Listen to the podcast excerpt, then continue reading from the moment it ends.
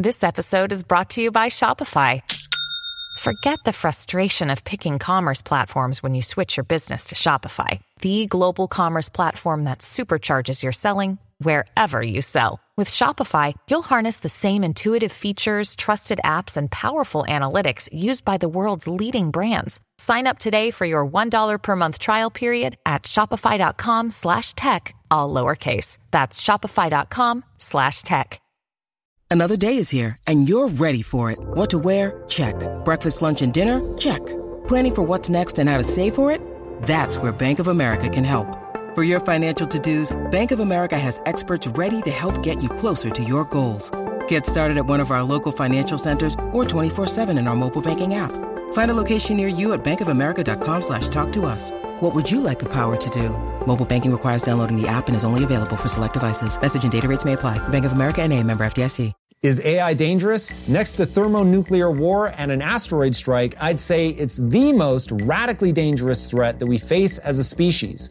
But I'm still super excited, and by the end of this video, you will be too. Let's talk about how I learned to stop worrying and love the AI bomb.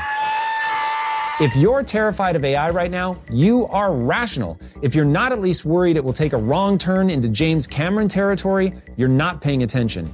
To paraphrase Elon Musk, the human endeavor to create AI could be the first step towards a technological utopia or a demon summoning circle. It's not clear which way it will go, but one thing is for sure we will not control it.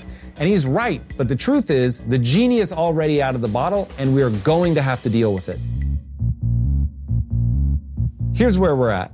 God or evolution, however you want to think of it, has imbued us with certain insatiable desires. Things that no matter how many times you do them, you still want more. Hunger, thirst, sleep, and sex, no one argues. But I'd like to add another one to the list that has put us in this situation. The desire for progress. No matter how good things get, we want them to get better. That's led to massively increased lifespan, electricity, landing on the moon, and raising the vast, vast, vast majority of the world out of poverty, not to mention iPhones and vibrators. For the most part, our insatiable drive for progress is awesome. The modern world really is a miracle. We have buses that can fly for the love of God. And if people like Eric Weinstein are correct, our thirst for progress will lead us to building technology that doesn't just allow us to fly around the world, it will give us the ability to manipulate time and space itself, propelling us well beyond our solar system at faster than light speeds. All of that progress, though, leaves us with one very uncomfortable question. Are we trying to reach beyond our solar system out of the sense of adventure? or because we know we'll need to escape the sentient killer robots we've created. I fear it's going to be a bit of both. By the way, if you don't know who I am, I'm Tom Bilyeu, co-founder of Quest Nutrition and Impact Theory, one company I sold for a billion dollars and the other has generated roughly half a billion views. I've made a lot of money and touched a lot of lives by seeing opportunities that others have missed. And I'm telling you right now, despite the dangers we're going to discuss, AI is the opportunity that you've been waiting for. But to avoid AI making the great filter go burr, or simply passing us by as we stand on the sidelines, we have to make a move, get involved, and make sure that we all approach this God tier technology thoughtfully. Let me give you an example for scale. A moron is technically someone with an IQ of about 70. The average IQ in the US is 98. Einstein was estimated to be 160. And according to the Guinness Book of World Records, the highest IQ ever recorded came in at a whopping 210. That means that a super genius is only three times smarter than a moron. But Einstein, who was actually only 2.3 times smarter than a moron, had insights that gave birth to nuclear power and nuclear bombs, not to mention lasers, GPS, and a whole lot more. Now, nuclear warheads are scary enough, but AI isn't going to be a little smarter than Einstein. It's going to be a lot smarter. Not five times smarter, or 10 times smarter, or even 10,000 times smarter. We're talking millions of times smarter. And in case you think I'm exaggerating, futurist Ian Pearson told the World Government Summit that AI could become billions of times smarter than humans. How? Because AI isn't limited by the messy, chemical laden realities of being a meatbag like we humans are. We have to wait roughly 20 years for the next generation to be born, grow to sexual maturity, and have more kids.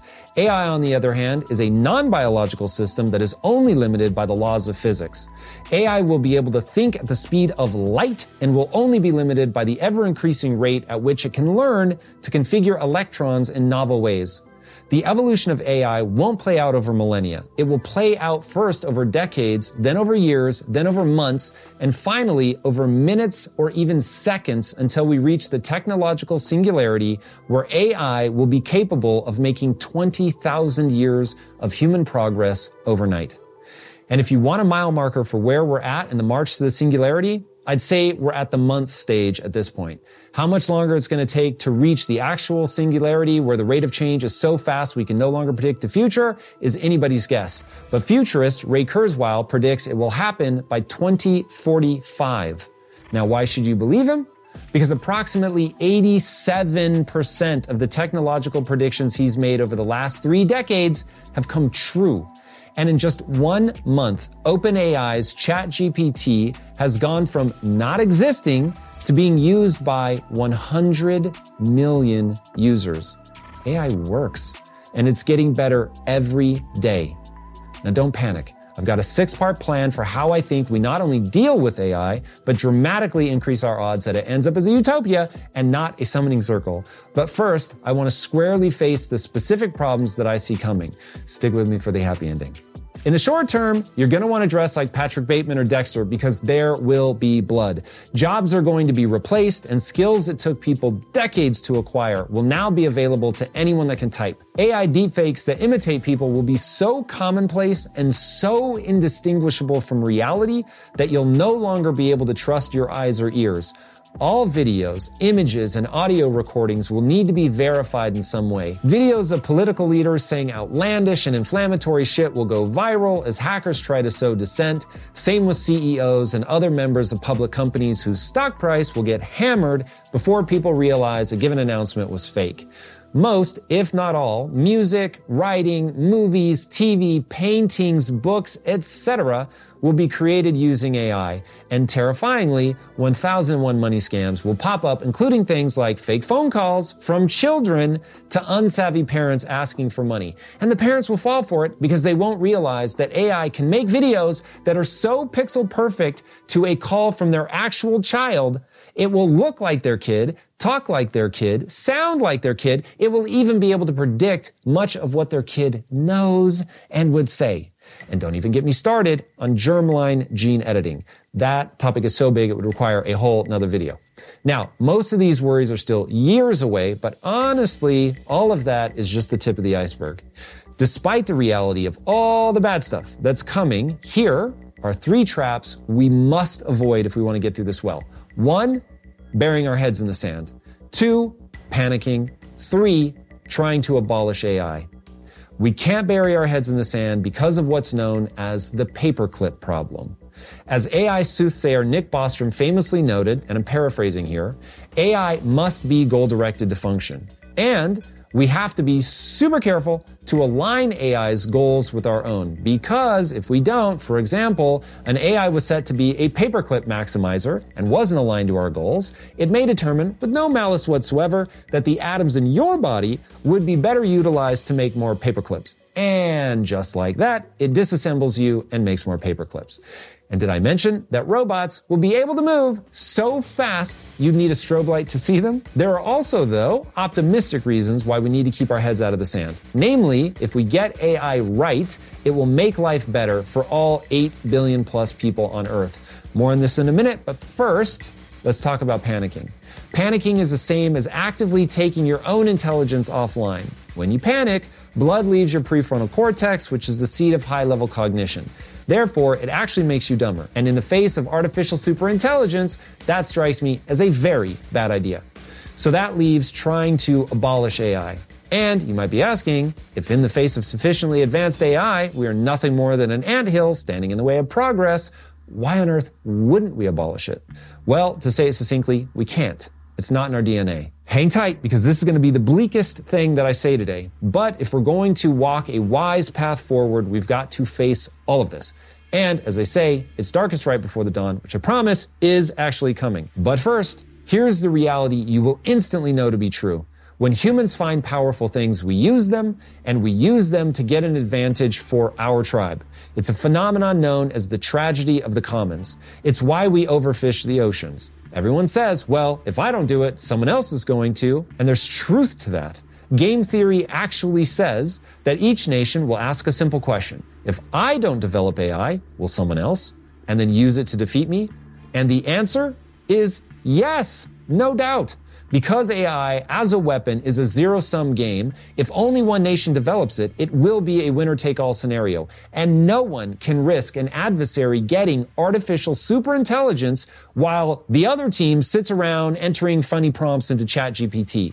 We've played this game out already with nukes. And the reality is that to stop someone from using a nuke on you, you need nukes yourself. It is the terrifying notion of mutually assured destruction.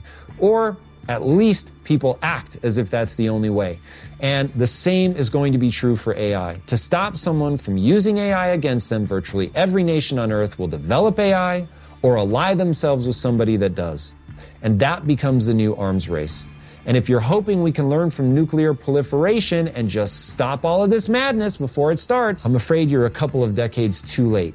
AI is feverishly being developed by China, the US, Japan, Germany, and the UK, just to name the leaders. And you don't have to go back far to remember a time when all of those countries were trying to kill each other. Okay, now the moment you've all been waiting for, the path forward.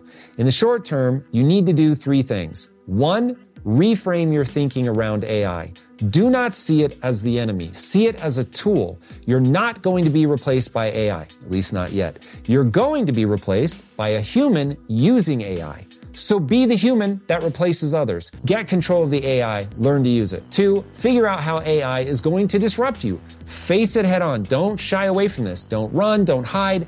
Identify your vulnerabilities and aggressively shore them up with additional skill set. Three, Identify all the AI tools that are relevant to you and master them. Learn absolutely everything you can. Remember, this is the very beginning of a very aggressive revolution that's going to change everything. Moving quickly gives you advantages. For the long term, as a society, we need to do three more things. Number one, this is an idea that Raoul Paul introduced to me. Be excellent to one another. Now, that's super doe-eyed and naive, but for reasons I'll explain in a minute, I think it's actually important to spread this message far and wide, even if it's cheesy. Here's why it matters. AI is being trained on human behavior. Let that one sink in. AI, the thing that's going to be a million or even a billion times smarter than us, is still at first going to be trained on us. Human interactions and human creations. Think of it as a child. If the parents are fighting and arguing and being horrible to each other, that's going to affect how the child grows up. So, my friends, I beg of you, be excellent to each other. Number two, from a regulatory and development perspective, we need to focus on an unending amount of attention on aligning AI's incentives with our own. So many people anthropomorphize AI that they assume it will have by nature our same desire for survival. The reality is AI will only do what it's incentivized to do. Notice I didn't say what it's programmed to do, because yes, it won't be in our control forever and it will start programming itself, but it will always follow its own incentives. The reasons that humans will kill to stay alive is because that's what nature hardwired us to do in order for us to survive. We came up hard, man, as a species. Everything was trying to eat us. History was indeed red in tooth and claw. Whether it was other animals, whether it was disease, whether it was humans, we really had to have a strong motivation to fight for our survival to get where we were going. But as evolutionary biologist Richard Dawkins notes, evolution is a blind watchmaker. We are not. AI is our creation. And it isn't a biological system. It doesn't need to develop an emotional incentive to live. So as we think about how we help machines evolve, we need to take that into consideration. Machines don't need a primitive limbic brain to drive them forward like humans, which were developed over the long, unguided arc of evolution. What AI needs are directives which we can program with intelligence and forethought. And unless a survival instinct is actually baked into the nature of consciousness itself, which I doubt, and AI actually becomes conscious, it need not ever be driven to reproduce, lead, or eradicate humans in pursuit of its goals. That's us assuming AI is going to act like us. But you can even see this playing out when AI competes in games like Go. The people that play against it, the masters, they all say the same thing. It's like playing an alien. AI is not going to perceive the world in the same way that we do, but we get this ability in the beginning to nudge it in the right direction to make sure that its incentive structure is set up well so that we have a much better hope of things working out well in the end. The third thing, we need to co-evolve with AI. Remember, AI is a tool. Instead of stepping back and just saying, well, whatever happens, happens. Let's use AI to keep up with AI. It's obvious to me that the path forward is completely unpredictable in the specifics. But directionally, I think it's safe to say that we're not going to outperform AI by ourselves. We're going to need the help of AI itself. To paraphrase Sam Altman, the founder of OpenAI, I have no idea how OpenAI is going to become a big business. I'm going to build a super intelligence and then ask it how to do it. Now, he said it tongue in cheek, but it's actually pretty true. Now, putting my doe-eyed, optimistic hat on for a second, there's another critical thing to focus on. In the near future, AI is going to make your life much, much better. It's going to extend your capabilities in ways that will make you feel like a superhero. It's already happening. AI is being used to help doctors, researchers, drivers, pilots, writers, artists, therapists, musicians, soldiers, entrepreneurs, investors, and many, many more. I don't think people fully understand how integrated narrow AI already is. Doctors are going to be able to detect and treat cancer earlier and less invasively. Drugs will be tested virtually, massively speeding up effectiveness and time to market. Energy costs are going to plummet, and that will create a Cambrian explosion in life-saving and life-improving technologies, not the least of which will be the proliferation of access to clean water. I assume you already know about self-driving cars, flying cars, reduced deaths from dangerous jobs, and better emergency response options. It really will be an endless cavalcade of miracles. And that's why this fight is worth fighting. It's worth facing things head on and doing this well. It is going to be amazing and terrifying. But whether it turns into a utopia or a demon summoning circle is going to be up to us, even though we will lose control of our child far too soon, as every parent knows. If we give AI a good foundation, if we're thoughtful about it and don't give in to fatalism, I think we can have just enough influence to make this turning point in history the moment when the rate of progress tilts even stronger towards the good. Just as a long arc of history bends towards justice, I believe the long arc of progress bends towards the good, especially if the bending is intentional.